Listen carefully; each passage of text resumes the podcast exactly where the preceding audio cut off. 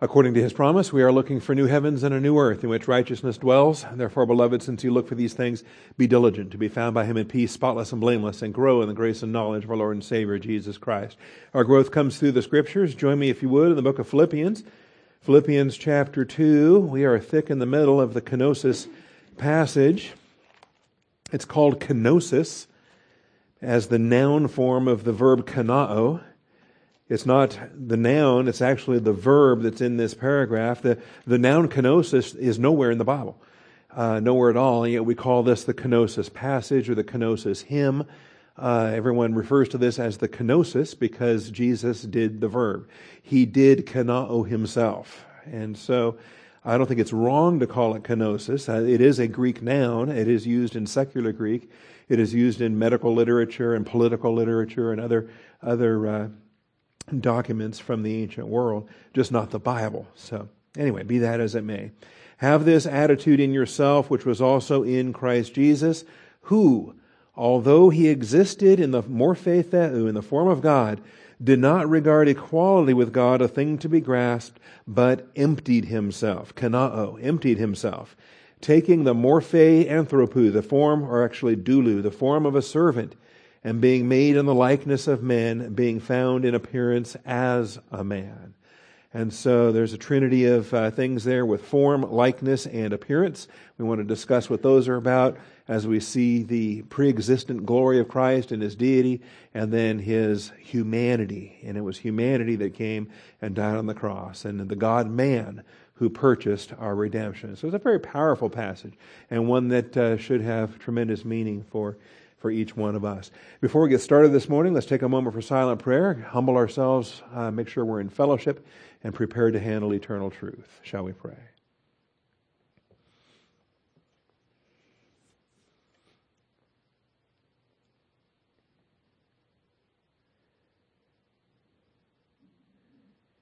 Most gracious Heavenly Father, we do come before you this morning, thankful for your faithfulness, acknowledging that to be here uh, in darkness and carnality uh, would, would do us no good whatsoever. I thank you that we can confess our sins, that you are faithful and just to forgive us our sins, to cleanse us from all unrighteousness. And that, Father, in this very simple procedure, we are now prepared. We are cleansed. We are in the light. We are filled with the Holy Spirit. And, uh, and I thank you for that, Father. And it's on that basis then that we stand before you, workmen needing not to be ashamed, rightly dividing the word of truth. So we call upon your faithfulness, Father, to open the eyes of our understanding, to lead us in the paths of righteousness for your name's sake.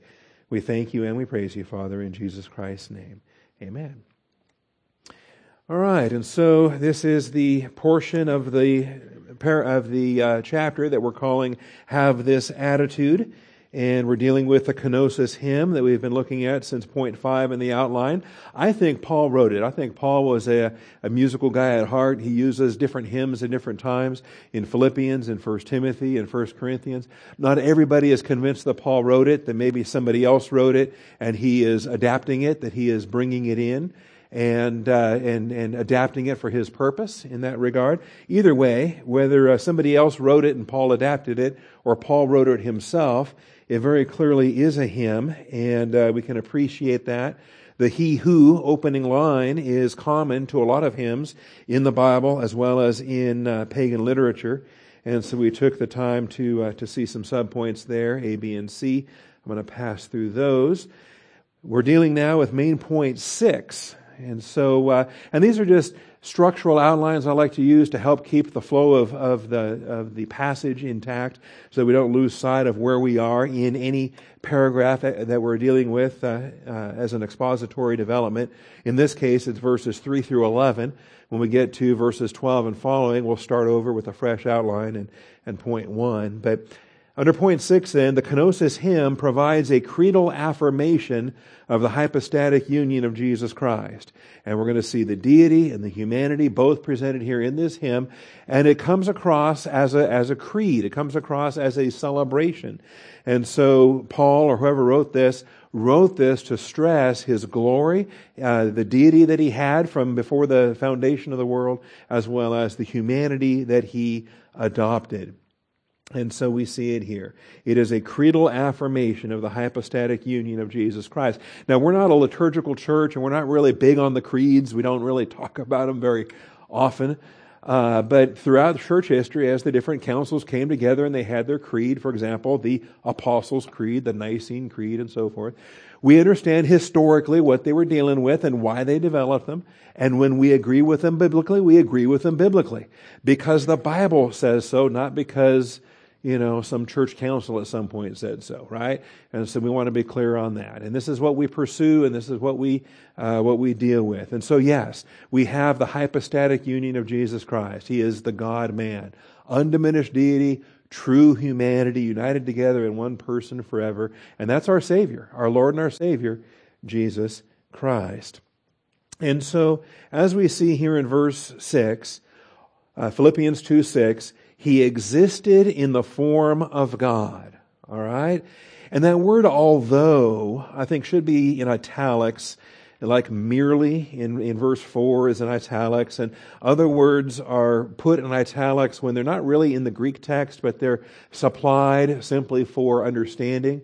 I think uh, the word although also uh, should be italicized and may not necessarily belong in uh, in the case here, but we'll we'll let that go for this morning. Um, he did exist in the form of God. Who existing in the form of God? Existing in the form of God. It is a participle. It does describe uh, something in his past. And if it's concessive, okay, I get that. We can render it as although. Even though he was in the form of God, he didn't cling to that. He did not regard equality with God a thing to be grasped. And so, uh, however we understand the participle, it does relate to the fact that deity was true. He is God. He is God, very God, as we understand from John 1 1. In the beginning was the Word. The Word was with God. The Word was God. Everything came into being through Him, right? And so this is true. He is God. But His existence prior to the manger, prior to being birthed, or prior to uh, the conception uh, in, the, in the virgin's womb, uh, his existence prior to that was without a body. He did not have a body until the virgin conceived and bore a son. And that was his body. Many people say that's the beginning of his humanity also. I, I tend to paint a, uh, uh, with a finer brush there in describing the genesis of his humanity and make that a separate question from the genesis of his body. All right? In any event, he had the morphe theou, and that's what we're going to contrast with the morphe doulou, the form of a servant, in verse 7. He had the form of God, and then he receives now, or he takes, his active voice, he takes the form of a servant. And that's uh, the trinity of expressions in verses 7 and 8. Uh, the, the form of a bondservant, the likeness of men, appearance as a man. Okay? Now, make a little mark for yourself because the versification is slightly off between the Greek and the English. All right? Because that being found in appearance as a man that phrase is the is in verse 7 as far as the greek versification goes compared to the english versification. All the versification is artificial anyway but uh, i think the the nestle text uh, the greek text has it uh, I, I, like having all three of those expressions in the same verse. Um, form likeness and appearance. All in the same verse. And then begin verse 8 with he humbled himself by becoming obedient to the point of death, even death on a cross. All right? So that's how we're going to handle it there. He existed in the form of God. And we got these texts from John 1, from John 8. He told the, the critics, he said, uh, Before Abraham was born, I am. And he talked about being in existence prior to Abraham. And uh, likewise, Micah 5 2. Let me just share this one, and we'll, uh, we'll gain new ground this morning. In Micah, whoever turns to Micah? Jonah, Micah, Nahum, right? Get to Nahum, you've gone too far. But Micah chapter 5. And it's a beautiful text, and it's where we get the prophecy of the, the birth of the Messiah uh, as being in Bethlehem. As for you, Bethlehem Ephrathah, and this is written 700 years before the birth of Christ, but the location is pinpointed. It doesn't pick a big population center like Jerusalem or some fancy place there, or Hebron, the, the, the, the old tribal capital of, of Judah. He chooses Bethlehem, this tiny little out of the way place. And as for you, Bethlehem Ephrathah, too little to be among the clans of Judah. From you, one will go forth for me to be ruler in Israel. So we get that. The birth of Messiah is going to be in Bethlehem. But notice the last part of verse 2. His goings forth are from long ago, from the days of eternity. So here is the pre-existent glory of Jesus Christ. Unlike you and me and every other human that's ever been on this planet, we had a beginning and our beginning was our conception followed by our physical birth and our entrance into the world. Not so with Jesus Christ. He was around prior to the pregnant virgin. He was around prior to receiving a body. Okay? And that's the, uh, the issue there. From long ago, from eternity past. By the way, it probably explains much of the lies, much of the bad doctrine, the, the, the evil and false religions with Buddhism and, and, uh, and uh, Hinduism and other things about reincarnation and the preexistence of souls and the New Age philosophies that are out there that try to convince people that we, that we also are eternal, that we preceded our physical birth in a, in a pre-human existence. And all that is, is, is, is hooey it's, it's non biblical, it's evil, uh, but it may have as its source Jesus. It may have as, as its source a lie that's attempting to uh, discredit the uniqueness of our Savior. How unique He truly is, that, that He is in the beginning with God. We aren't. We are finite uh, creatures dependent upon God for our very existence. All right. So he existed in the form of God. He did not regard equality with God a grasping thing. It is not a grasping thing, a thing to be grasped. And the thing about harpagmos is, it's only used here in, in, in, the New Testament. It's only used here. I don't think there's even a Septuagint usage of it from the Old Testament. So it's unique here as far as it goes as a noun, but it is a cognate noun to a verb we're very familiar with, one of our favorite verbs. It's harpazo, the rapture verb from 1 Thessalonians chapter 4. And so we know the rapture. We teach the rapture doctrine. I'm very, uh, it's one of my favorite doctrines in the whole Bible is the fact that today I can be face to face with Jesus Christ. That there is a generation that will not die. And I, I pray we are that generation. I, I pray that we are the rapture generation of the church. Because when the bride of Christ is complete, then the Father will give word to the Son and He's going to take us home. And, and those that are alive and remain, we're not going to die. The dead in Christ will rise first, then we who are alive and remain will be harpazo. That's the verb. We will be caught up. We will be snatched. We will be grabbed. The Latin term is rapto, where we get uh, the word rap, uh, rapture, is where the doctrine comes from, from the Latin, uh, or uh, raptor, velociraptor, those dinosaurs, or uh, other kind of raptor birds that have that name. Um, anyway, to be snatched. And that's what we're going to be. We're going to be snatched. Well, the noun form of that, a thing to be grasped, a, a grasping thing, either the act of grasping or the, the, the, uh, the, the booty that gets plundered, the thing that is grasped. And, uh, and Jesus, uh, he lets it go. He lets it go, right? You know, you think about uh, Satan when he fell, he had five I wills, and uh, they were all about grasping something he wasn't entitled to. There was a throne he wanted. He's not entitled to it. There was a position he wanted. He's not entitled to it. The fifth and final I will is, I will be like the Most High God. Well, equality with God is not a thing to be grasped. And Jesus answers that or illustrates that when he empties himself, when he kanaos himself. Likewise, I think Adam and Eve, another example. They, uh, they, were, they were grabbing things, right? they grabbed the fruit. I don't think it was an apple, but I think it was, uh, what am I going to say? Well, I don't know. I grew up in Washington State. We're very fond of our apples. We're rather prejudiced, and the idea that the, the forbidden fruit was an apple is, is a little bit offensive in, in my childhood. but then again, we see the apple with the bite out of it as the logo for this great antichrist business on the world today. So who knows? Maybe, uh, maybe that's the case. But anyway, they were grabbing. Eve grabbed it. She gave it to her husband. He grabbed it. Equality with God is not a thing to be grasped. And so Jesus let it go. Jesus Christ emptied himself. Now the verb is kenoo, K E N O O. It's uh, got the double O ending on it because you have the short O is the omicron, the long O is the omega. And so it's kenoo. Only five uses.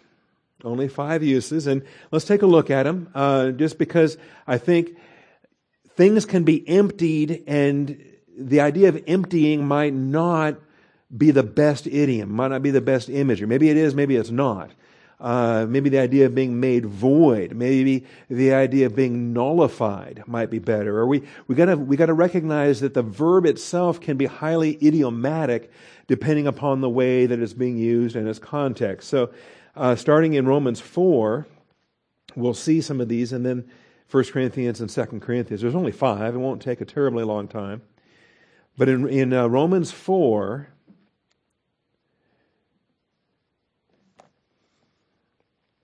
in verse uh, 14. Now, without, I'm not going to read 13 verses to lead up to this, but nevertheless, we, we do have a, a passage here theologically that's contrasting faith with works, right? And why we want to be saved by faith, and, and we can't be saved by works. And the whole, uh, the whole program is if, if you're saved by works, then you can boast about it. If somebody says they've earned it and deserved it, well, then they got something to brag about. But God didn't design salvation that way. And so um, we can appreciate that. And you'll, you'll, see that in some of these early verses. Verse 2 if Abraham was justified by works, he has something to boast about, but not before God. Uh, but what does the scripture say? Abraham believed God, it was credited to him as righteousness. See, it's by grace we're saved through faith. So, verse 4 the one who works, his wage is not credited as favor, but what is due. It's not grace if you earned it.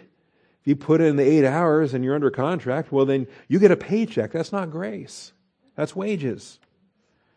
But to the one who does not work, but believes. And right there, if you ever encounter somebody that tries to tell you faith is a work, stop them. Stop them right there. Or that it's meritorious, that we deserve something because we believe. We don't believe anything. Uh, we don't deserve anything. It's non meritorious his, uh, we believe him who justifies the ungodly. His faith is credited as righteousness. And so that's the, that's the theme then. And then uh, we get down through these examples. Verse 13 says, For the promise to Abraham or to his seed that he would be heir of the world was not through the law, but through the righteousness of faith. So Abraham is the example, and law came after Abraham, but law does not change the fact that we're justified by faith. Faith and faith alone.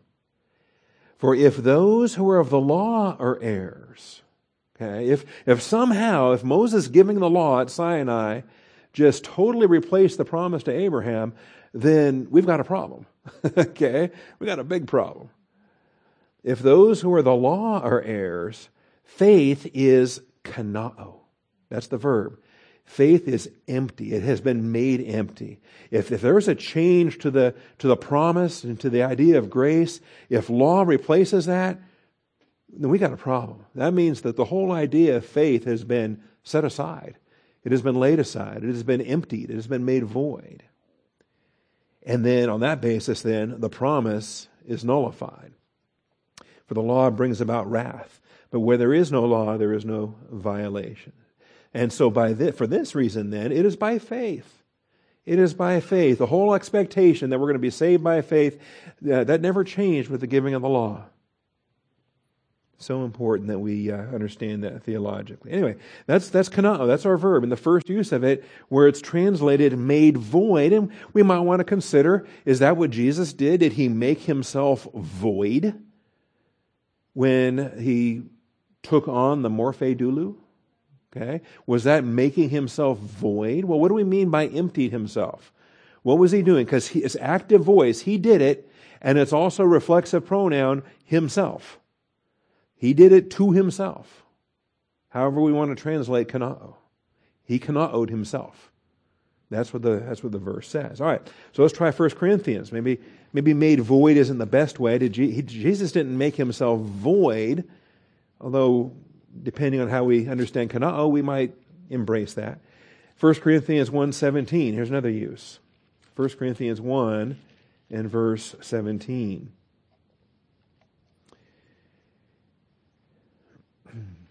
Christ did not send me. Again, there's a larger context I'm going to kind of pass by for this morning. Uh, he's dealing with a, bunch of confrontational people, and they've got schisms and issues there. And so he's thankful that uh, he didn't baptize hardly anybody other than um, Crispus and Gaius in verse 14. And then he remembers Stephanas, so he adds the household of Stephanas in verse 16. And he says, Beyond that, I can't remember whether I baptized anybody else. Anyway, and then in verse 17, For Christ did not send me to baptize, but to preach the gospel, to evangelize. The whole doctrine Doug gave us last Sunday on the gospel. He sent me to evangelize, not in cleverness of speech. You see what happens there? Not in cleverness of speech, so that the cross of Christ would not be kanao, made void, emptied. Okay? And now here's an idea. Wow, this gets my attention too. It's another kanao application. Um, wow, there's something I can do in evangelizing that wrecks it, right? That ruins it. I can put myself, I can get myself in the way. I can inject too much of me. I can get clever, and I shouldn't get clever. The gospel is not clever. The gospel is simple and it's supposed to be simple. It's good news to any to whosoever will, right? It's good news. And it should be as simple as Christ died for our sins and rose from the dead. How about that? That's good news. All right. Uh, he paid the price for my sin. I don't have to go to hell. I can be reconciled to God the Father. And it's not something I can earn or deserve. It's a free gift. He paid the price so I can have this gift. Wow. That's good news. That's simple. So don't confuse it with, with uh, cleverness of speech. Don't turn the gospel into a gimmick. Don't turn it into a sales pitch or some kind of a human thing. Keep it simple. Otherwise, as Paul reflects here, uh, to try to, uh, to be a, a clever gospel preacher, one of these slick televangelists maybe, or one of these slick hucksters that's turning it into a, a money making operation or turning it into some kind of a thing. No, no, no. That actually makes the cross empty.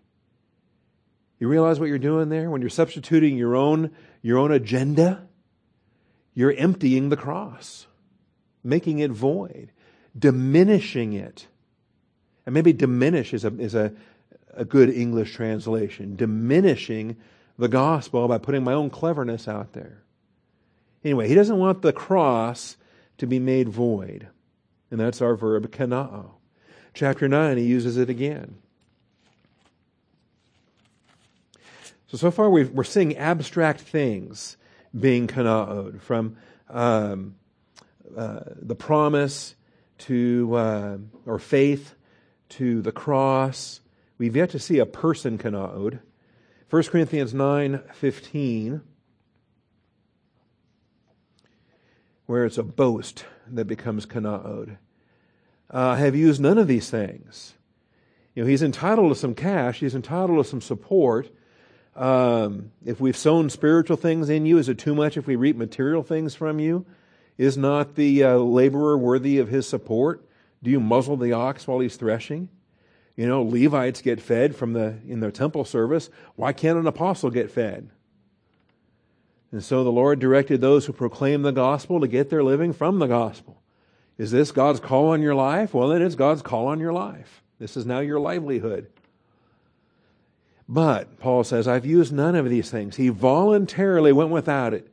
He voluntarily set it aside. And that actually is a clue for what we're dealing with in Philippians how Jesus Christ voluntarily laid himself aside.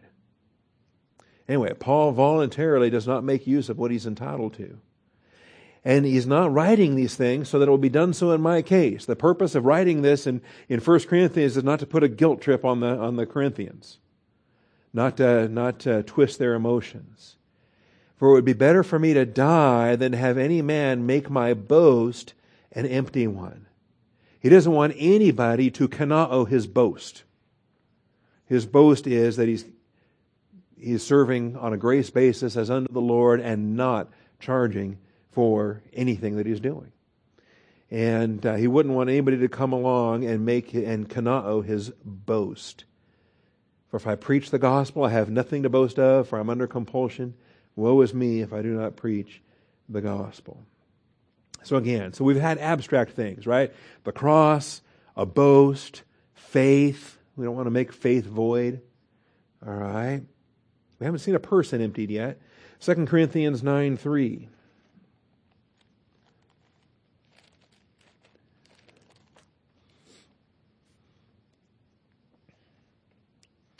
I've sent the brethren in order that our boasting about you may not be kanaod. Again, it's boasting like we had in 1 Corinthians 9.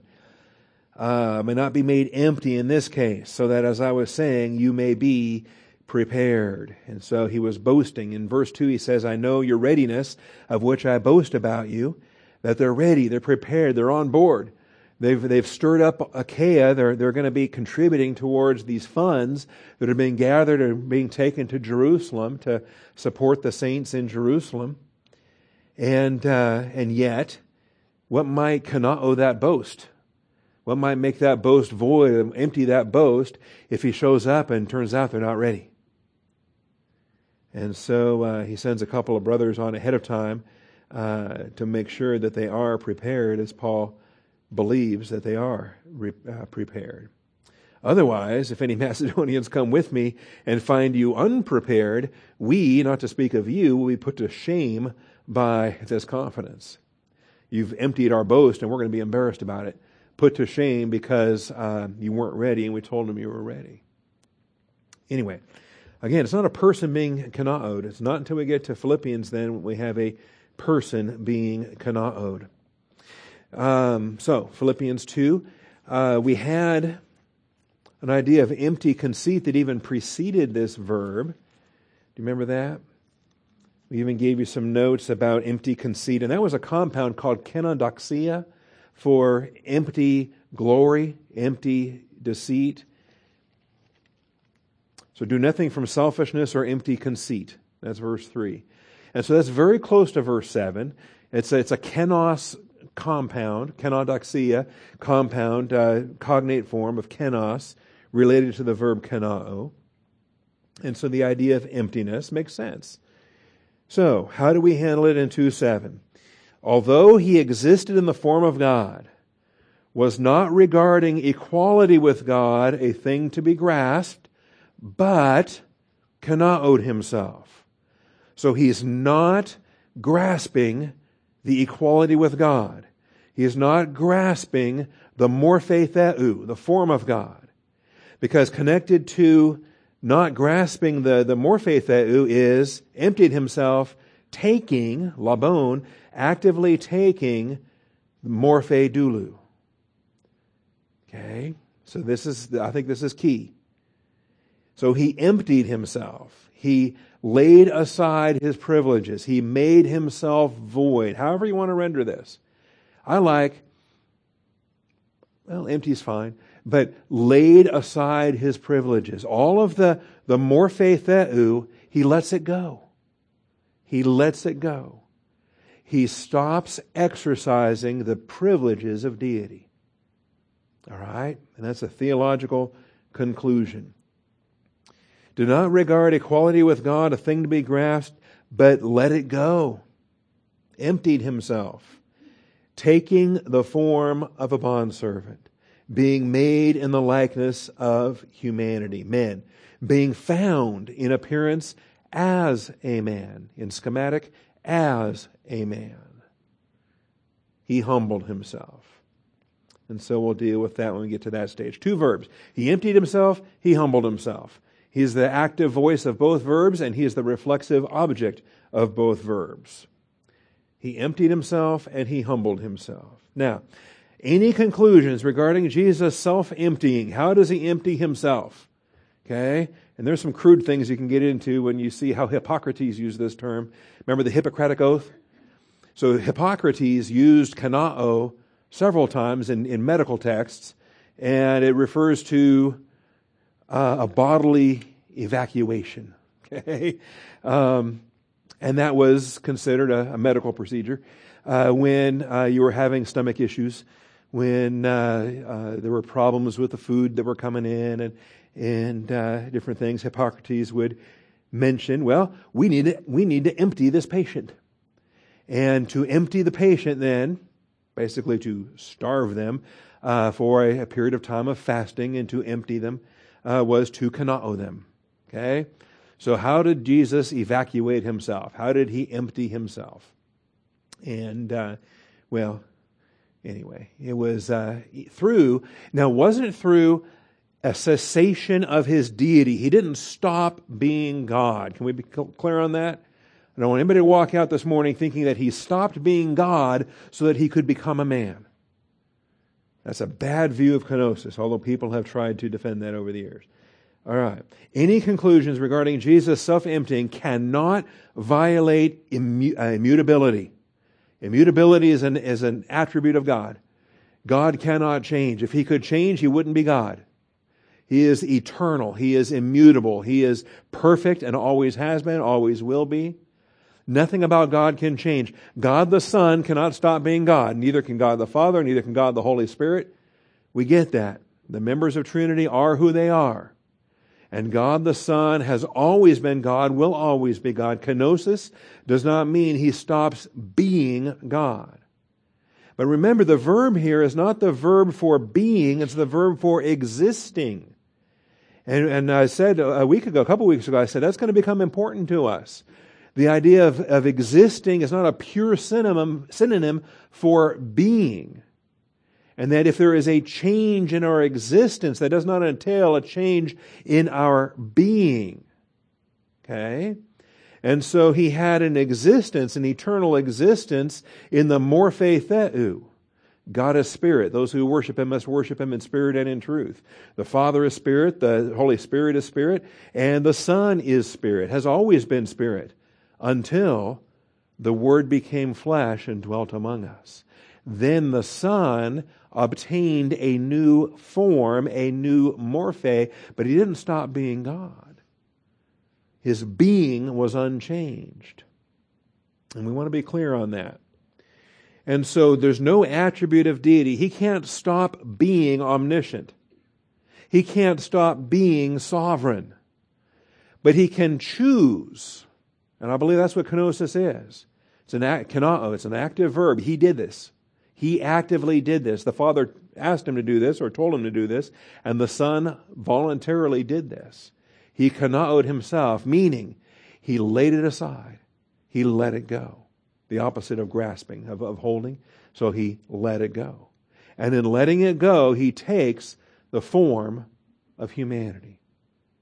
So he does, he chooses now not to enjoy any attribute of deity. He still is sovereign, but he doesn't exercise it. He still is omniscient, but he doesn't exercise it. All right? The little boy Jesus had to grow up, he had to learn. And if it was me, I'd be tempted if I had some omniscience I could cheat with, right? I would have passed a whole lot more English exams. I would have passed a whole lot more math. Well, I never failed a math exam, but I would have done better my SAT scores would have been higher if I could have just uh, tapped into some omniscience on a few of those tricky questions. All right? But Jesus didn't do that. He humbled himself. He laid aside his omniscience. He laid aside his omnipresence. You know, when he wanted to go from point A to point B, he walked. That's right. Even if he had to walk across the water, he was still walking, walking. Because why? He's omnipresent. But he humbled himself to not actively exercise any attributes, to not actively exercise any privileges, prerogatives, perks of his deity. So he limited himself to a monopresent life. And for nine months, that monopresent life was in utero. for nine months, that monopresent life was uh, the, the body the Father prepared was in the womb of the Virgin. And he humbled himself. And he was monopresent. And he limited his apprehension to the stimulus that a human is, is to the senses, what he could see, hear, smell, taste, touch, all the senses of humanity, bodily humanity. So, uh, let's look at Romans 15 3. Let's look at 2 Corinthians 8 9. We've got some passages here that I think address this. Romans 15 3. and we have concepts of kenosis that are related elsewhere besides Philippians 2. And I think when we see parallel texts that relate kenosis principles, that they help us to uh, interpret uh, the kenosis uh, verse itself. So, um, Romans 15 says, We who are strong ought to bear the weaknesses of those without strength and not just please ourselves. Now, that's applicable for you and for me, but think about it now in terms of Christ with infinite strength. The pre-existent Christ, in the morphe theou, in the form of God with omnipotent power. The, the, the, the morphe theou, here's God who created the heavens and the earth. He's the ultimate one who is strong, who ought to bear the weaknesses of those without strength. He went to the cross to do what we could not do. And it goes on to say, and not just please ourselves. It's not about our own pleasure. Each of us is to please his neighbor for his good to his edification. Is this, is this not the concept we've been looking at in Philippians 2, where we regard the other as more important than ourselves? It's exactly the, the, the same, same principle, same concept. For even Christ, the one with omnipotent strength, even Christ did not please himself. Jesus Christ was pleasing others, specifically God the Father first and foremost, and then in the exercise of the Father's good pleasure, he came to serve us. He came to serve us. The reproaches of those who reproached you fell on me. For whatever was written in earlier times, and it goes on, to describe that. But Christ is the example, did not please himself. Had that been his thinking, he never would have left the ivory palaces. He never would have come to this earth. He certainly wouldn't have gone to the cross. All right, so there it is. How about 2 Corinthians 8 9?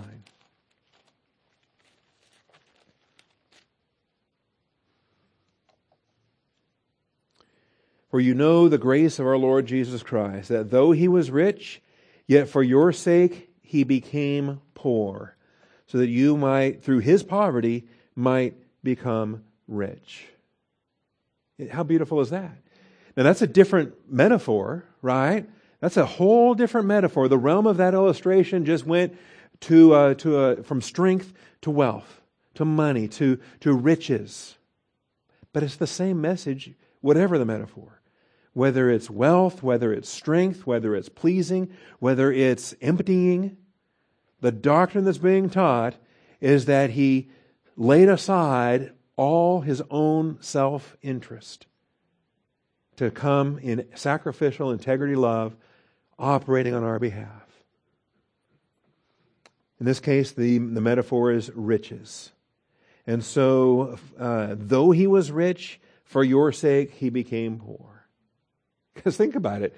He owns it all. He created it all. It's all his.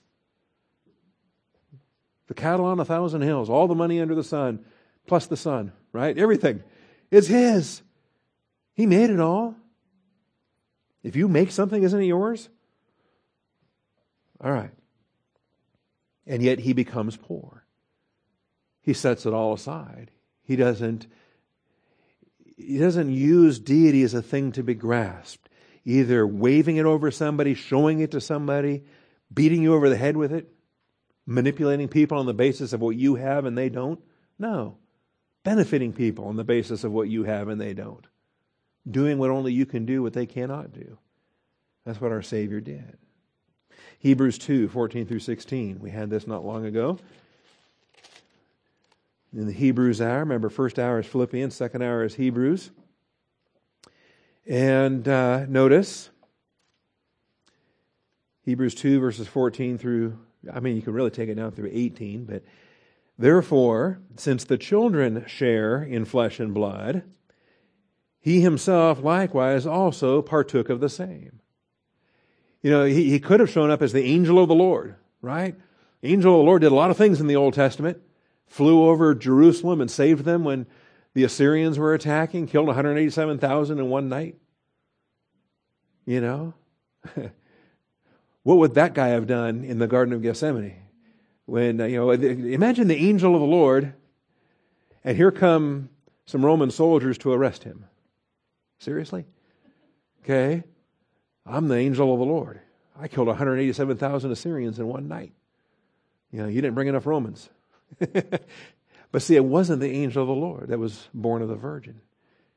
It was the God man, the Word made flesh, the um, man of sorrows acquainted with grief, one from whom men hide their face. And he humbled himself. And he allowed himself. The, the traitor kissed him, and they laid hands on him, and they hauled him off, and they scourged him, put a crown of thorns on his head. So, since the children share in flesh and blood, he himself likewise also partook of the same, that through death he might render powerless him who had the power of death, that is, the devil. See, there's spiritual death that he accomplished on the cross, but also physical death that he submitted to after the work of redemption was complete. Remember, when he shouted, It is finished, he hadn't physically died yet. He was still on the cross. He'd finished the work of redemption with a spiritual death and took his spiritual life back up again and then uh, died physically. Uh, but this was uh, to render powerless him who had the power of death, that is the devil, and might free those who through fear of death were subject to slavery all their lives. The uh, mortal existence of humanity and the, the fear of death. He provides the victory in that. There's no sting in that anymore, no power in that for those who walk in the newness of life. For assuredly, he does not give help to angels, but he gives help to the descendants of Abraham, the seed of Abraham. Okay? So, therefore, like I say, you can take this not just stopping it at verse 16, take it to the end of the chapter. He had to be made like his brethren in all things, so that he might become a merciful and faithful high priest in things pertaining to God. To identify, to understand, to be faithful and merciful, to make propitiation for the sins of the people. If he doesn't identify, he can't propitiate. Why would the Father be satisfied if Jesus is not identifying with us the way that his plan designed? So, since he himself was tempted in that which he has suffered, he is able to come to the aid of those who are tempted. He could be our substitute. He could take our place. He did so on the cross, and He can continue coming to our aid, sitting at the right hand of the Father as our advocate. We have an advocate, a defense attorney before the Father's throne of grace. And that's a beautiful thing. So, whatever doctrine, however you want to shape kenosis, whatever our understanding of how he emptied himself, he made himself void, he became poor, he, uh, the Word became flesh, that he, he let go of the morphe theou so he could take hold of the morphe doulou. However, we understand these things, one thing we cannot do is diminish deity. He remains undiminished deity while he becomes true humanity. So it's both. Both and. Both undiminished deity and true humanity united together forever in one person it's not a schizophrenic two people, one person, the person of Jesus Christ. All right. Now, the aorist active verb for emptying is followed by three participles. They're all aorist. But the first is aorist active, the second is aorist middle, the third is aorist passive. You get a grammar lesson this morning right here in this verse. The Greek has an active voice, a middle voice, and a passive voice. All three of them are right here. Boom, boom, boom, after the indicative verb for emptying himself. The aorist active verb for emptying is followed by an aorist active participle, aorist middle participle, aorist passive participle. All three expressions celebrate how the Word became flesh. All right, and uh, aorist participles precede the action of the main verb, so this is the this is the process. This is how he emptied himself. He took, he was made, he was uh, seen, he was appeared. Back to Philippians. So the main verb is he emptied himself. And before we get to the next main verb, which is verse 8, he humbled himself. We get that? So we have he emptied himself, he humbled himself. And the humbling himself, by the way, is submitting to physical death. And we're going to see that. But the emptying himself has three other activities, three other verbs, and other participles. So they're, um, these are the things that, that preceded and, and made it possible to empty himself or coincided with and define how he emptied himself. So he emptied himself, taking, being made, being found, or being discovered.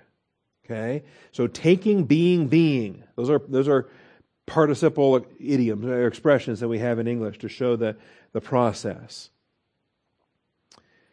All three expressions celebrate how the Word became flesh. This is what happens now. He gets something the Father doesn't have. He gets something the Holy Spirit doesn't have. He obtains something new.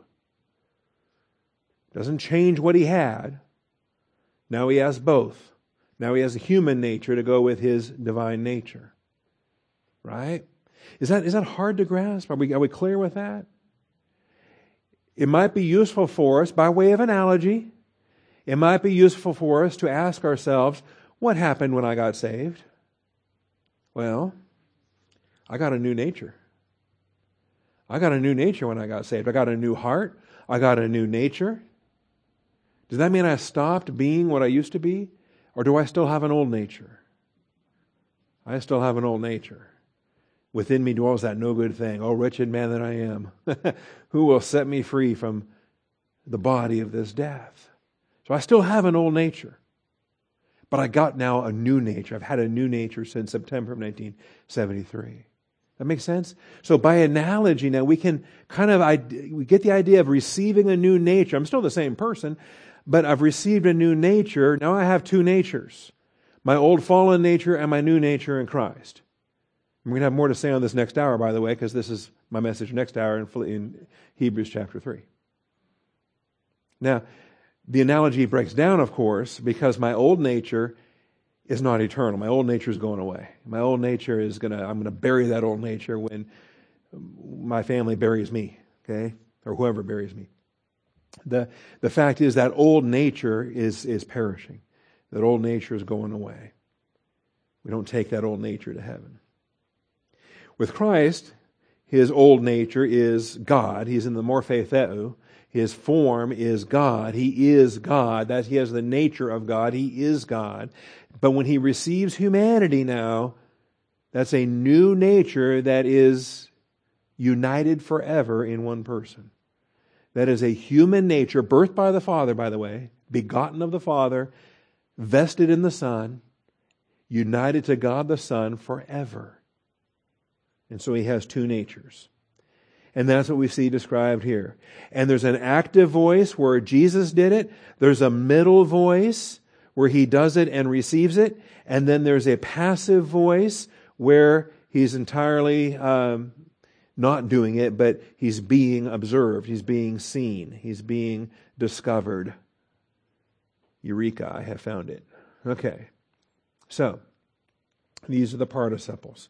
All three uh, celebrate how the Word became flesh. Remember John 1? There's a difference between being and becoming. John 1, there's being and becoming. There's was and all the wases in verses 1 through 4, and then bec- became in verse 14, verse 18. In the beginning was the Word. The Word was with God. The Word was God. He was in the beginning with God. So we've got four wases there in verses 1 and 2.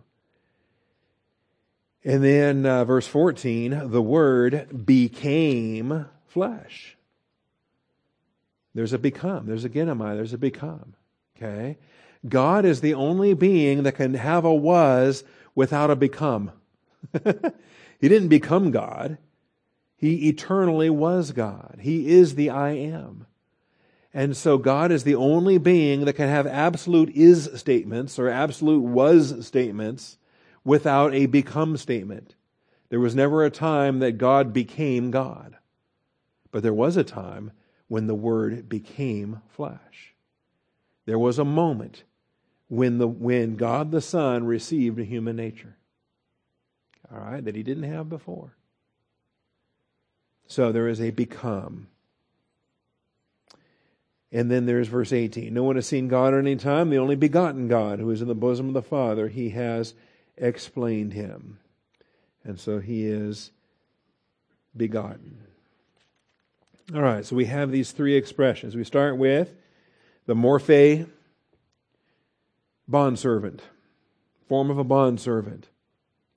Taking the form, the morphe of a bondservant. Now, there's not many morphes, there's only three morphes in the Bible, and two of them are right here.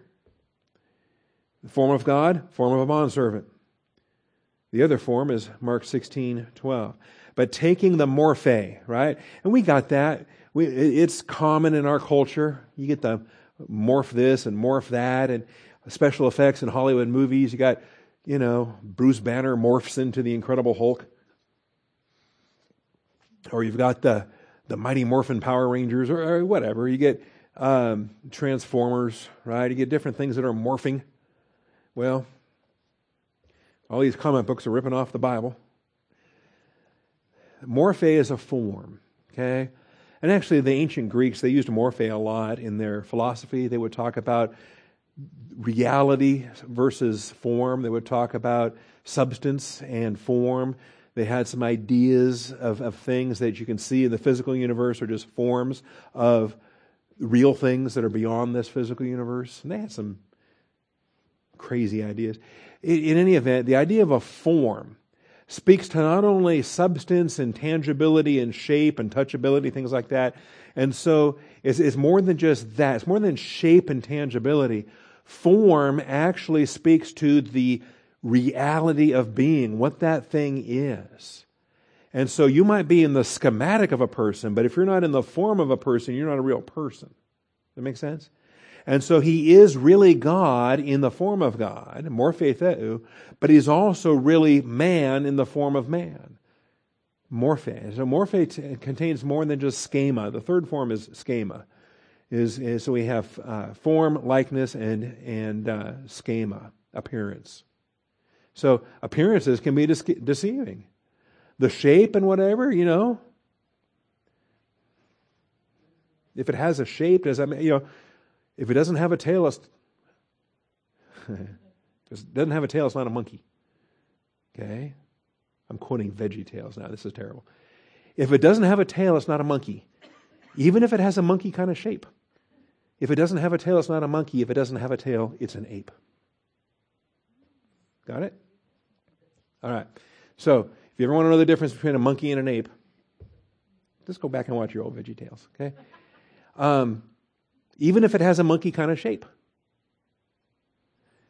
You could have a shape but not really be that thing. And so it's not just, schema is not here by itself. There's morphe, there's um, the second term I'm forgetting, and then uh, uh, homoioma, and then there's schema for schematic. And all three are true. He is truly human. He is absolutely, truly human. He has morphe doulos, even uh, as he has morphe uh, theos. All right. Uh, Mark 16, 12.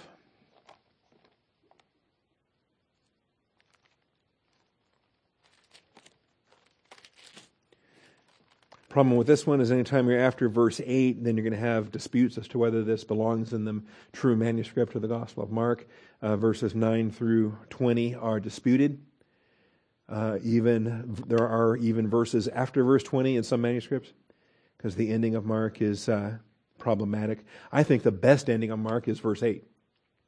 But be that as it, way, as it may, in verse 12, um, on the Emmaus Road, uh, after that, he appeared in a different form to two of them while they were walking along on their way to the country. And they went away and reported it to the others, but they did not believe them either. And so I don't really have any issue with the Emmaus Road incident. It happened, it's recorded in Luke 24. We're fine with it. Uh, we don't dispute that it, it's an event. It's just the fact that the, the, the, longer ending in the Gospel of Mark is not in the earliest manuscripts. Uh, either way, though, uh, it is a nice use of form. It's a nice use of morphe that we have to help us in Philippians 2. And it's the only other use we have of morphe to help us in Philippians chapter 2. So, he appeared in a different form. When you read the Luke account, they didn't recognize him. Why didn't they recognize him? Well, he was hidden, you know, he was disguised. Uh, not until they had dinner did they did they recognize him. All right. So taking the form, active voice, he took the form. He accepted the form. This is active voice aorist active participle, Jesus did this. Then middle voice, being made in the likeness of man. Being made in the likeness of man. Homoioma. We've got a homo term here. Homo for the same. Sameness. Likeness. And uh, as you might expect, we got homoioma. There's also uh, homoiosis, a cognate noun. Uh, 3667 and 3669, if you want to use those Strong's numbers. Uh, six uses of homoioma, one use of homoiosis. I think the, the Septuagint uses them rather interchangeably. I'm not worked up on a distinction between oma and osis. Um, some the the uh, commentaries are, are confusing to me when they try to paint with, with too fine a point on, on this issue. I think they're rather interchangeable. Yes, sir. Yes, the middle voice is reflexive. Yes. In a sense, yes. Active voice for taking, he actively took it. Middle voice, although I think the Father handed it to him. We'll talk about that. Uh, being made is middle voice aorist middle participle. Of ginomai, by the way, ginomai to become, the same ginomai with the word became flesh. The word became. Ginomai is a deponent verb, so it's always going to be in the middle voice. And again, there'll be people that would dispute how middle is that middle, if it's always middle. Uh, I think if it's always middle, it's always middle. But uh, a lot of times the deponent verb is thought of as a passive with an active sense. So he was being made. Well, who did the making? He did, in obedience to the Father. When he took the morphe, he was made in the likeness. And then it's passive when he is found, and we'll talk about being found. There's your third noun. So morphe, homoioma, and schema, three different nouns. And with a homoioma, I'm kind of cheating by adding a, a homoiosis usage and uh, giving some additional verses. Because, see, likeness is a big deal. Likeness is a big deal right from the very beginning of Scripture. Let us make man in our image and our likeness. Right? Image and likeness. Humanity is in the image and likeness of God. And yet, humanity is commanded not to make an image, because that's called idolatry. So, humanity is in the image and likeness of God. Humanity in the image and likeness of God is commanded not to make an image, because that's idolatry but then when we have children, we have children in our own image and likeness, in our own, at least in our own likeness, in uh, Genesis 5. And then, of course, Jesus comes in our likeness, right? So we see how this works? He comes not in our image, but he does come and he accepts our likeness. So, our form, our likeness, and our appearance, our schematic. Schema. We'll talk about that as well.